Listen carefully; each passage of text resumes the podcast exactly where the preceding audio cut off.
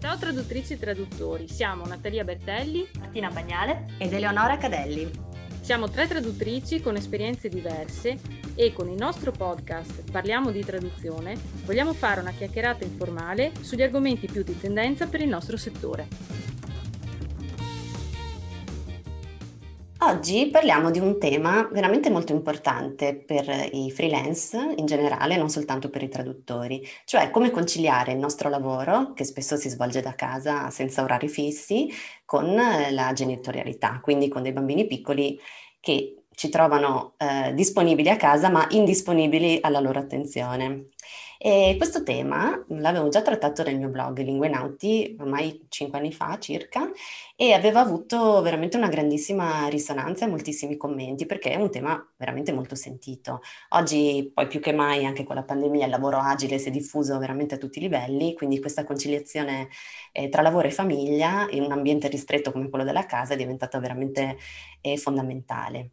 Io mh, mm, appunto ho questa esperienza ormai da più di dieci anni e devo dire che ha sicuramente molti più vantaggi che svantaggi, però in particolare all'inizio eh, con i bambini molto piccoli che fanno fatica appunto a capire che la mamma c'è ma è impegnata e non può giocare, eh, è stato veramente un po' difficile sia per me e anche un po' per loro. Un po' diciamo la, la mia soluzione è stata pian piano cercare di far capire ai miei figli quanto fosse importante per me avere degli spazi e cercare ovviamente di lavorare il più possibile quando loro facevano altro, quindi quando erano a scuola o quando facevano il pisolino o quando giocavano da qualche altra parte. Per cui cercare di non farmi vedere sempre troppo attaccata al computer perché era diventato per loro veramente un, un nemico grandissimo, tant'è che mia figlia una volta me l'ha buttato per terra, stremata, Beh, era molto piccola, aveva forse tre anni, stremata dal fatto che appunto io fossi lì presente presente ma non presente. E ehm, voi, beh, tu in particolare Natalia, ormai essendo trimamma hai un'esperienza veramente amplissima con tutte le fasce d'età, quindi come cerchi di ovviare insomma un po' questo problema? Eh, allora, come cerco di ovviare? Io posso dire che ho cercato di fare quello che hai fatto tu, cioè di far capire mm, quando erano piccoli che io avevo, ah, pur avendo lo studio diciamo in casa, però comunque anche se ero lì stavo lavorando e magari cercavo di chiudere la porta, però ovviamente li senti, anche se sono al piano di sotto con la nonna, io non li ho mandati al nido, per cui per tre anni avevo entrambi i, i primi due a casa e avrò anche questa perché non andrà anche lei. E con la prima ho lavorato molto ehm, cercando di incastrare i suoi orari con i miei e sinceramente sono impazzita. cioè, non è stata una scelta saggia. Quindi quando è nato il secondo ho cercato di, di, darmi una struttura, sapere che in certi orari c'era qualcuno che lo teneva, che io non dovevo assolutamente pensare a niente perché, tranne che al lavoro, perché altrimenti cioè, io non, non, riesco a funzionare in quel modo lì, non ce la faccio a interrompere ogni, ogni, due secondi perché, non so, devi accendere un cartone piuttosto che dargli qualcosa da mangiare o da bere o altro, no? Quindi col secondo è andata molto meglio e con la terza eh, la differenza rispetto agli altri due è che sto iniziando a lavorare e ho iniziato a lavorare molto prima rispetto a agli altri due figli, perché quella prima mi ero presa tre mesi in cui non ho fatto assolutamente niente e quando ho ricominciato mi hanno offerto un corso per cui io ero fuori di casa eh, una volta a settimana o due per quattro ore e faceva tutta la differenza del mondo perché ero fuori. Io non sentivo niente, cioè in quel momento lì mi vestivo, mi preparavo, chiudevo la porta e chiunque stesse con mia figlia erano problemi suoi, cioè io non volevo sapere niente per quelle quattro ore lì. Invece a lavorare da casa la difficoltà è che tu comunque hai sott'occhio tutta la realtà domestica, per cui è, è molto, molto più difficile. Io a un certo punto avevo preso la decisione di, di, uscire, di prendere un ufficio fuori, ero in uno spazio di coworking nel 2019 e mi piaceva molto questa cosa, che la mattina uscivo e comunque lì c'era un ambiente con altre persone che facevano altri lavori, per cui eri lo stesso in compagnia Adesso devo dire che ehm, essendo rientrata poi a casa nel 2020 per il Covid, poi ero incinta e quindi ho detto anche no, insomma, che non ha senso tornare in uno spazio di coworking. Adesso sto bene a casa di nuovo. Eh, soprattutto se i bambini non ci sono, c'è del silenzio. Se devo incastrare quando ci sono i bambini diventa un problema. Adesso con tre io non riesco a incastrare niente in questo momento della mia vita, cioè non ci provo neanche, è un esercizio di frustrazione perenne, per cui non, non provo. Se faccio qualcosa farò la mattina quando i, i, due più grandi sono a scuola e la piccolina la può tenere qualcuno e allora, allora lì sì però diciamo che sto cercando di puntare a avere le mattine per fare qualcosa e il pomeriggio no, per ora. E questo implica trovare anche nuovi sistemi, perché in realtà adesso non so Leonora se per te fosse lo stesso, se poi dipende magari dalla tipologia dei clienti, dalla tipologia di lavoro, però non è solo il fatto che sei genitore che ti cambia ti impone di, di conciliare, no? Perché improvvisamente le priorità sono diverse ma è anche il tipo di lavoro che cambia negli anni. Quindi magari tu all'inizio è un tipo di lavoro che richiede maggiore presenza, maggiore, eh, non so, risposte più rapide, quello che, che abbiamo anche già detto, eh, relativo no, al, al, fatto che prendi un po' tutto e, e magari coincide con gli anni in cui inizi ad avere questa famiglia. Poi quando il lavoro si stabilizza e i clienti sono più, come dire, sono storici o comunque hai clienti acquisiti, ti puoi permettere anche tempi diversi, quindi c'è maggiore flessibilità nella gestione del lavoro, il che vuol dire che tu puoi incastrare più cose personali, non sempre è un bene, perché a volte magari insomma sei, non so, alla partita de- del figlio e ti arriva un'email che non vorresti vedere, però succede. E, e, quindi c'è questo, cioè da una parte diciamo la, la, famiglia che cresce, dall'altra parte il lavoro che cambia e ti impone di trovare sistemi sempre diversi e, e strategie diverse o di cambiare tipologie di lavoro. Che esperienza hai avuto tu? Sì, sì, beh, mm, sicuramente così, diciamo, il mio lavoro è cresciuto insieme ai miei figli, e per cui secondo me ci sono proprio dei grossi parallelismi, nel senso che all'inizio un po' il delirio dei bambini piccoli è stato un po' anche il delirio del lavoro in cui devi un po' mh, mm, prendere appunto tutto, capire cosa ti piace, capire cosa ti conviene. E, ehm, però appunto come ho detto altre volte c'erano anche altre energie, per cui io riuscivo veramente a fare a mamma a tempo pieno e a lavorare a tempo pieno nelle altre ore, evitando di dormire. Quindi mi ricordo veramente dei periodi in cui andavo proprio a ciclo continuo, cioè quando erano svegli i miei figli stavo con loro perché comunque non riuscivo a fare altro, riuscivo a fare molto poco e invece quando dormivano o erano a scuola facevo il resto. E adesso, diciamo, nel tempo il lavoro si è un pochino stabilizzato, sono cambiate delle cose e immagino che continuerà a evolvere sicuramente perché il nostro è un lavoro che comunque continua a evolvere nel, nel tempo o, o, semplicemente cambiano magari i nostri interessi o, o, quello che facciamo ci porta su altre strade. E, ehm, Adesso è, è, un lavoro forse più tranquillo come tempi, come ritmi, eh, così come è più facile gestire dei figli che hanno 13, quasi 14 e, e 11 anni, no? E, ehm, però è un lavoro che secondo me richiede più concentrazione e magari prima boh, c'era anche un pochino più di incoscienza, no? Cioè consegnavo senza aver ricontrollato mille volte, adesso invece sono molto più precisa magari nel lavoro e più scrupolosa, per cui eh, diciamo mi richiede una concentrazione molto maggiore, per cui se prima riuscivo a lavorare con i cartoni di sottofondo, adesso no. adesso magari ho meno cartoni di sottofondo effettivamente, per cui però se, quando capita non ce la faccio. Ecco, se ho musica, se ho musica metal di sottofondo, come in questo periodo, non ce la faccio a lavorare. No, sicuramente insomma si evolve tutto. Diciamo che eh, cosa che sicuramente le persone che con la pandemia hanno provato il lavoro a casa, eh, tra l'altro mi dicevano come se avessero fatto delle grandi scoperte, dicevo, beh, insomma, io sono soltanto dieci anni che lo faccio. e, il fatto che i bambini, cioè, no, non è semplice perché anche se tu sei a casa, i bambini richiedono, atten- a seconda poi dell'età, eh, richiedono attenzione continuamente. Cioè tu non puoi dire sono a casa, loro fanno le loro cose, io faccio le mie. Chi dice questo non ha, de- non ha mai avuto figli, non ha mai avuto a che fare con bambini piccoli. Perché, ma anche semplicemente anche gli adolescenti, non, non li puoi lasciare un pomeriggio soli, probabilmente loro ci stanno, però magari stanno attaccati a videogiochi, telefono e quant'altro, e anche quello non va bene. Cioè, il problema dei figli è che tu non li puoi parcheggiare quando sono a casa, per cui quando sono piccoli ci devi giocare, stare dietro alle loro esigenze, stare attenti che non si ammazzino buttandosi dalle scale, cose così.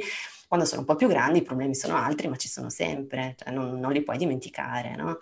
E, e, questo sicuramente è una fonte di, di frustrazione, per cui come dicevi tu, diciamo, la cosa migliore è trovare dei compromessi e diciamo per fortuna i bambini da una certa età in poi vanno a scuola, poi c'è sempre la fregatura che si ammalano giusto il giorno che è la consegna mega galattica, tu non sei attrezzata con babysitter perché non hai mai avuto bisogno e non sai cosa fare.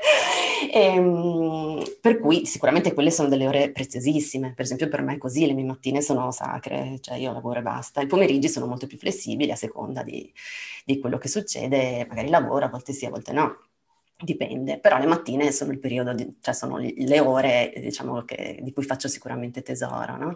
Poi c'è il discorso dell'aiuto esterno, eh, che a volte, eh, soprattutto pre-pandemia, le persone vicine non capivano, perché dicono ma come tu sei a casa, perché hai bisogno appunto della babysitter o della nonna o di, di piazzare i figli da qualche parte. Sembra impossibile, ma invece è, è, assolutamente necessario. Probabilmente se fai un lavoro manuale, anche, io per esempio notavo questo, che finché stavo al computer i miei figli mi venivano continuamente addosso e mamma vieni, mamma fai. Poi magari mi mettevo a cucinare, a fare la cena, a fare una torta, a stirare e loro si giocavano. Perché comunque il computer è un oggetto che attrae totalmente la tua attenzione. Cioè se mentre io sto cucinando loro mi chiedono una cosa, io rispondo, io dialogo. Se sono al computer magari mi chiedono una cosa e dopo cinque minuti dico eh? Perché sono concentrata su altro. Quindi bisogna capire che il computer è veramente un, appunto un oggetto che i, i bambini piccoli, ma anche un po' più grandi, vedono veramente come un nemico che gli ruba la mamma, il papà, insomma, mentre altre attività no. Per cui appunto io ho trovato un po' questa difficoltà a farmi capire dalle persone vicine, no? eh, che certe volte avevo veramente bisogno di aiuto. Poi insomma tutto col tempo, diciamo tutto si, si spiega e, e anche le, appunto parlo magari dei nonni o di altri parenti, capiscono che effettivamente quello che fai non è un lavoretto che fai da casa, ma è il tuo lavoro vero. Sicuramente la pandemia in questo ha aiutato tantissimo, perché l'hanno capito tutti cosa significa. E insomma è diventato un po' più, più chiaro, ecco. Non so, tu Martina, dal tuo punto di vista, tu non hai figli, però non so, hai un, un, un'opinione su questo? Hai... Un'opinione, sì, io ho fatto la ragazza alla pari per un anno, quindi il mio lavoro era tenere a bada tre bambini. Io non so come una persona possa anche lavorare oltre a fare quello. Quindi cioè, sono, siete veramente straordinarie per fare entrambe le cose, perché io veramente dovevo stare indietro solo a un bambino di due anni, fino alle due di pomeriggio, andarne a prendere due che tornavano da scuola, anche se in realtà non erano mai con, a casa nostra perché andavano sempre a giocare da qualche parte, ma io alla fine della giornata ero distrutta, quindi l'idea di riuscire anche a lavorare oltre a quello è impossibile. Devo dire che magari la, la mia visione esterna è che qui in Olanda tutti lavorano, quindi i bambini devono stare con qualcun altro, non c'è proprio l'idea che tu lavori da casa, allora puoi tenere i bambini. Infatti quando io facevo da ragazza alla pari, i genitori lavoravano da casa spesso, quasi una volta alla settimana, e non, era, non c'era mai l'idea che se loro erano a casa io potevo non lavorare oppure fare di meno. Loro chiudevano la porta, era come se non ci fossero. Tipo, a volte addirittura mangiavano da soli senza i bambini, proprio per dire io sono, sto lavorando, non mi dare fastidio. Quindi magari c'è una differenza anche tra paese e paese.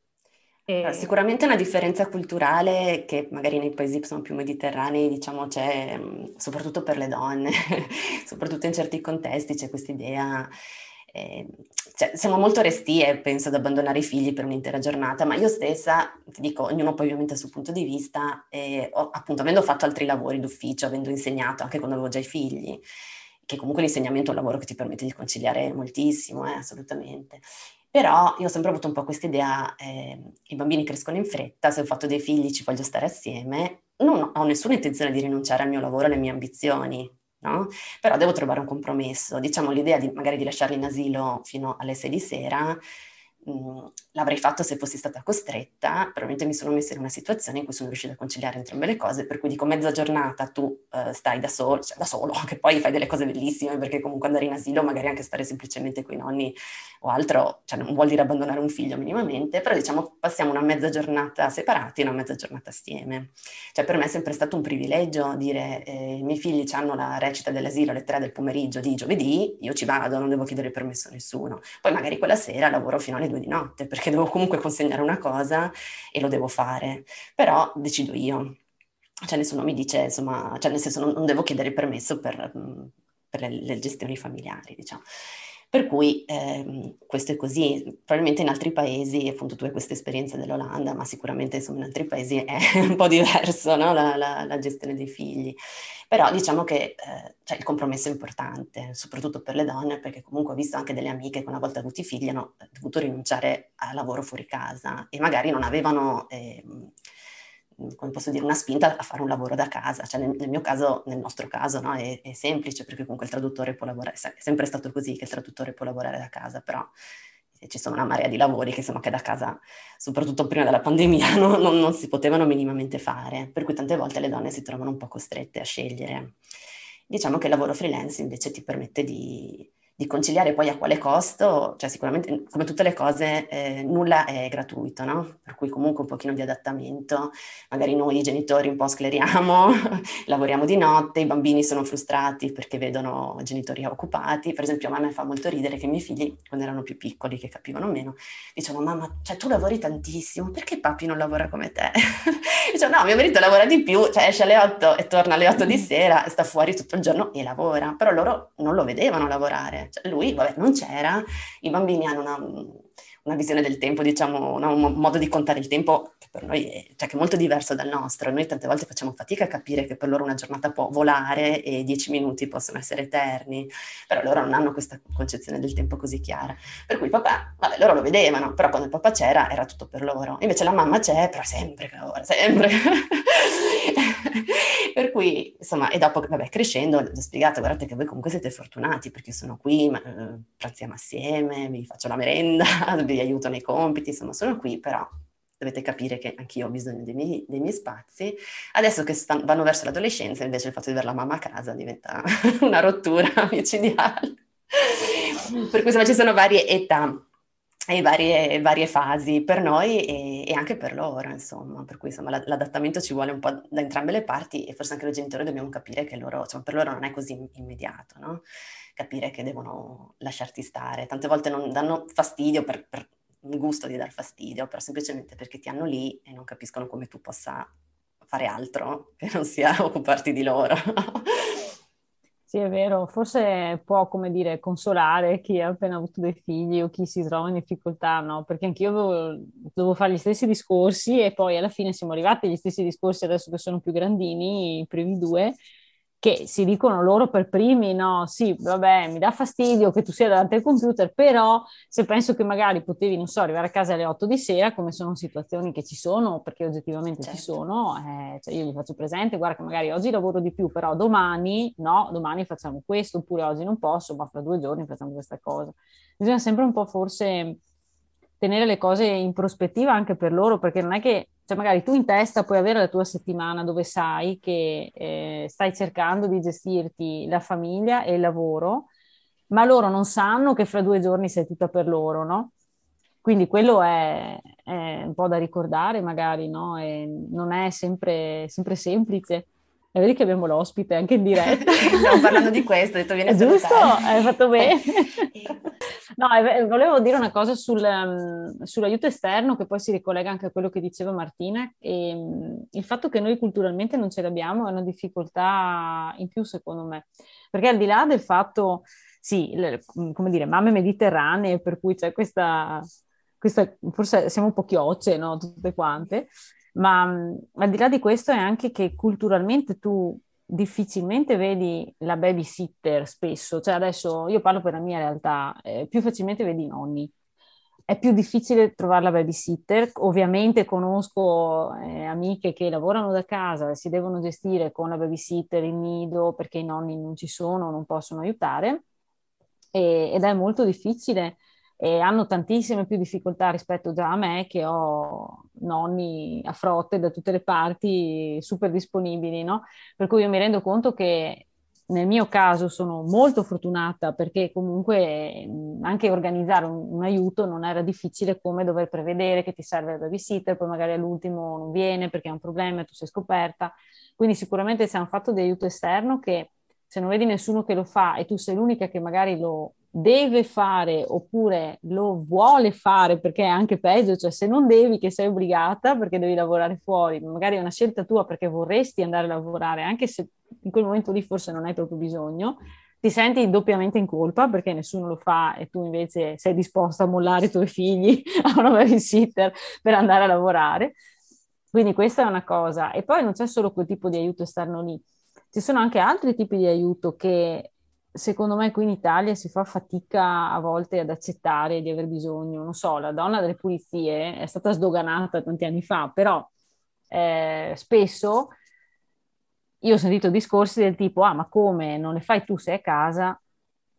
Sì, le faccio io, ma se dopo che ho lavorato 45 ore in più ho anche i figli, se mi danno una mano, se qualcuno anche solo stira, non è che mi fa proprio schifo, eh? cioè, mi, mi piacerebbe Guarda, su questo sono perfettamente d'accordo. Eh. Ehm, la babysitter è vista un po' come una stranezza, cioè sicuramente ce ne sono tante, però tanto sono difficilissime da trovare. Io all'inizio, ehm, quando avevo mio figlio più grande appena nato, lavoravo, andavo a scuola e i miei genitori lavoravano ancora e quindi avevo una babysitter perché lui è andato poi al nido a 13 mesi, ma eh, che poi anzi ci è andato quasi a, a, due anni, insomma, per una serie di cose.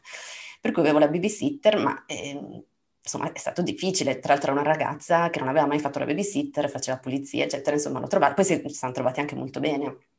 Però, diciamo, mh, mm, è stata una ricerca veramente lunga e, e, il discorso della, della donna delle pulizie assolutamente viene visto un po' come... Un, un privilegio di, di femminile, poi cioè senza rendersi conto che invece le pulizie è un discorso della famiglia, cioè non è come sempre noi in Italia c'è questa idea che è il compito della donna, anzi una cosa che io veramente non sopporto, che quando ti dicono ma tuo marito ti aiuta, io questa sì. cosa non la posso sentire, vi dico come dire, io lo devo fare, lui se eh, lava i due piatti la sera mi sta aiutando, che bravo.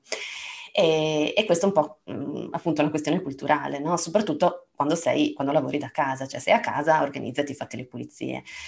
Io ti dirò, in realtà anche io le faccio più che altro perché per una questione di disorganizzazione, nel senso che l'idea di avere una persona che viene a casa mentre sto lavorando, che magari fa rumore, eccetera, eccetera, mi manda un po' fuori di testa e quindi dico piuttosto le faccio.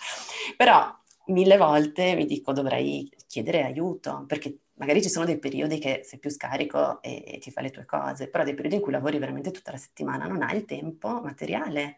Cioè anche se sei a casa, ehm, però tu sei, sei, incollato al computer, non hai il tempo di lasciare il tutto per due o tre ore e metterti a, a pulire la casa. Quindi sicuramente sì, in Italia c'è un po' questo problema qui. Cioè l'aiuto esterno per una famiglia è visto come, insomma, come qualcosa di un po', come posso dire, non riprovevole, però comunque sempre un po' strano. Sì, in eh. realtà no, è utile e ti aiuta forse anche a creare maggiore consapevolezza anche delle cose che uno fa, perché non è che se viene la donna delle pulizie una volta a settimana ti ha risolto tutti i problemi, perché fa le pulizie di fondo, ma in realtà tu durante la settimana, insomma, se hai una famiglia di cose da fare ne hai un pozzo, perché lavatrici ce ne sono sempre, da mangiare comunque devi mangiare, quindi a meno che tu non abbia anche lo chef a domicilio, te le fai tu, cioè, per cui ce n'è sempre tanto da fare, quindi almeno cominciare ad accettare che serve aiuto. Una volta che uno fa quel tipo di scelta lì e decide di continuare a lavorare, l'aiuto serve e, e nel caso dell'Italia, secondo me, c'è questo ostacolo in più, che è appunto la, la, la difficoltà ad accettare per le donne per prime, cioè magari tu vorresti anche, però appunto non vedi nessuno che ce l'ha, oppure sai di poche che ce l'hanno perché magari lavorano fuori casa, fanno tante ore, allora eh sì, quella è la donna delle pulizie. Infatti chi ce l'ha di solito è, non so, la dottoressa che fa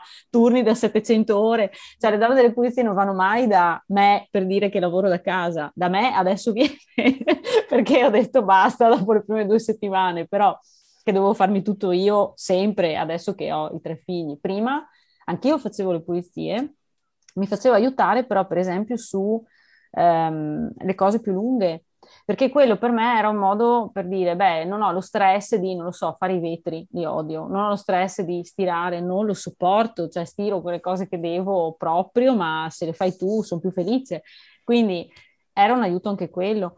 Per cui forse magari anche i modi per conciliare, anche se uno ha un, un lavoro come il nostro che è molto flessibile, dove non, hai, non sai mai bene gli orari e tutto il resto, è eh, cercare un po' forme di aiuto e un po' di concentrarsi anche sulle cose che solo noi possiamo fare. Nel caso che diceva Martina prima, eh, questi che lavoravano da casa e che addirittura si chiudevano dentro anche a mangiare, io da un certo punto di vista li capisco perché nel momento in cui tu metti un piede fuori dalla porta, magicamente ritorni nel ruolo di mamma, no? E quindi se hai il resto della famiglia a casa diventa tutto più complicato. Se tu resti lì è come se anche mentalmente stessi lavorando con, con questo. Non dico che io mangio in studio perché non lo faccio, però posso capire il perché. Cioè stacchi un po' di più, no? E, ehm, e, può risultare utile anche questo, ti concentri, quel giorno lì lavoro e basta, magari il giorno dopo no, ti crei una tua struttura in quel modo lì riesci a conciliare un po' tutto. Martina in Olanda. Ah, scusami, scusami. No, no diciamo un'altra cosa che, che, ho fatto con delle amiche, per fortuna non sono l'unica freelance eh, o comunque che lavora da casa del mio giro, anche se facciamo cose completamente diverse, è stata quella di, di, essere solidali tra noi. Cioè, martedì pomeriggio tengo io tre bambini, tutti a casa mia, che poi oltretutto quando magari sono assieme tu riesci comunque a fare un po' di cose perché giocano, perché si intrattengono, e domani li tieni tu e dopodomani li tiene l'altra. E così ci davamo una mano per poter fare le nostre cose, no? E magari anche nei periodi di vacanza, per esempio con la scuola chiusa, era un modo per per darci una mano tra noi.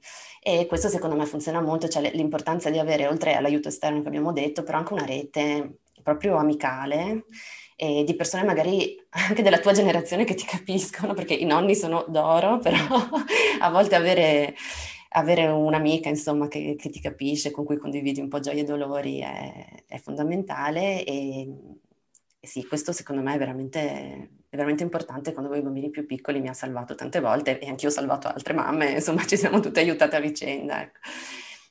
Non so, Martina, tu cosa dici di tutti questi discorsi, anche del discorso dell'aiuto esterno? Secondo te fuori dall'Italia è... No, in realtà anche sto facendo una lotta in casa per uh, avere una donna delle pulizie, perché nel senso lavoro, come si è ben capito, sempre, perché odio non lavorare, e poi anche matematicamente, se devo perdere due ore a pulire la casa e in quelle due ore potrei guadagnare X e la donna delle pulizie mi costa Y, proprio scientificamente dovrei avere una donna delle pulizie. Quindi questa qua è la mia battaglia dell'anno. Abbiamo casa nuova e quindi questa casa non ho intenzione di pulire tutte le settimane. Ho deciso che la pulirò ad un certo livello e poi qualcun altro dovrà mantenere quel livello per il resto dell'esistenza della casa. E secondo me è più semplice qui perché, come dicevo, tutti lavorano, le mamme, le donne qui in Olanda lavorano part-time per la maggior parte del tempo. Cioè, è molto probabile che se una persona lavora part-time sia una donna, perché ovviamente con i bambini uh, si concilia meglio. Però anche io in realtà lavoro part-time e questa idea di la donna deve pulire e l'uomo aiuta, no. Nel senso, sì, magari qualche famiglia però non è così cioè non fa proprio parte della cultura come in Italia. E anche immagino l'idea di avere un aiuto per fare delle cose um, specifiche, tipo ad esempio i vetri in Olanda li pulisce sempre un'agenzia esterna. Cioè, non ho mai visto una persona che si pulisce i vetri. Normalmente c'è un, una ditta che viene a pulire i vetri di tutta la strada. Quindi se lo fanno altre 20 persone, lo fai anche tu, quindi non sei, non sei la persona strana che ha qualcuno che viene a pulire i vetri. E quindi sicuramente se vedi che le altre persone accettano aiuto, lo fai anche tu perché ti senti magari meno in colpa. Uh, d'altra parte, uh, continuo a dire straordinarie perché io veramente non so come rigirarmi tra preparare la cena e cucinare e voi avete anche tre figli, oltre a tutto questo. Io ancora due, eh, mi fermo. Sei ancora in tempo. Eh, ma Leonora, eh. Dai, va là. Ma no, guarda, ti dirò, questo un po', un po', è vero, a volte ti senti un po' super donna, io me lo, me lo dico, cioè, diciamocelo ogni tanto anche tra di noi, brave, brava. Allora voi non potete vederlo dal podcast, ma Natalia si sta dando delle pacche sulle spalle da sola.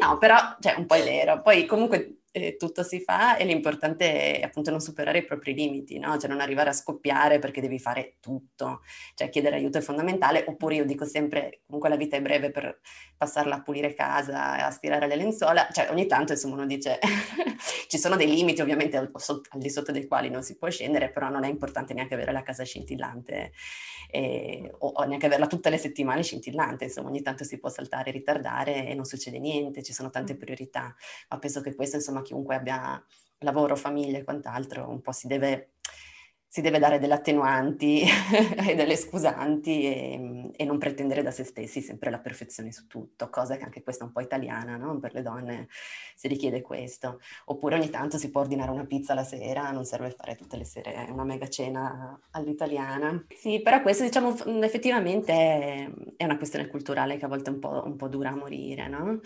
E, però insomma siamo in tempi anche più moderni, si, ci si può modernare un pochino. Sì, deve essere l'esempio che si vuole vedere nel mondo. Sì. Il cambiamento che voglio vedere è più pizza, più pizza ordinata in pizzeria e, e, meno arrosto con le patate.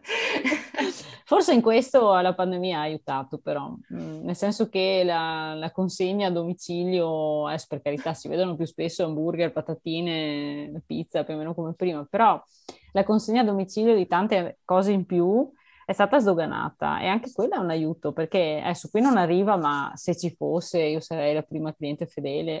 la spesa a domicilio per certi supermercati non ce l'abbiamo per tutti, però è molto comoda perché sarebbe una cosa che io eviterei volentieri di fare e, e anche quello ti aiuta a ricavarti del tempo, dopo decidi tu come usarlo, se, se, vuoi per i figli o se vuoi per lavorare, però è sempre tempo che non devi per forza tu dedicare a, alla spesa o comunque insomma sia un'incombenza, no? che anche qua ci sono per carità gli uomini che vanno a fare la spesa, però in generale ricade sulle donne perché la donna cucina, la donna sa cosa c'è in cucina e quindi è quella che poi va a fare la spesa.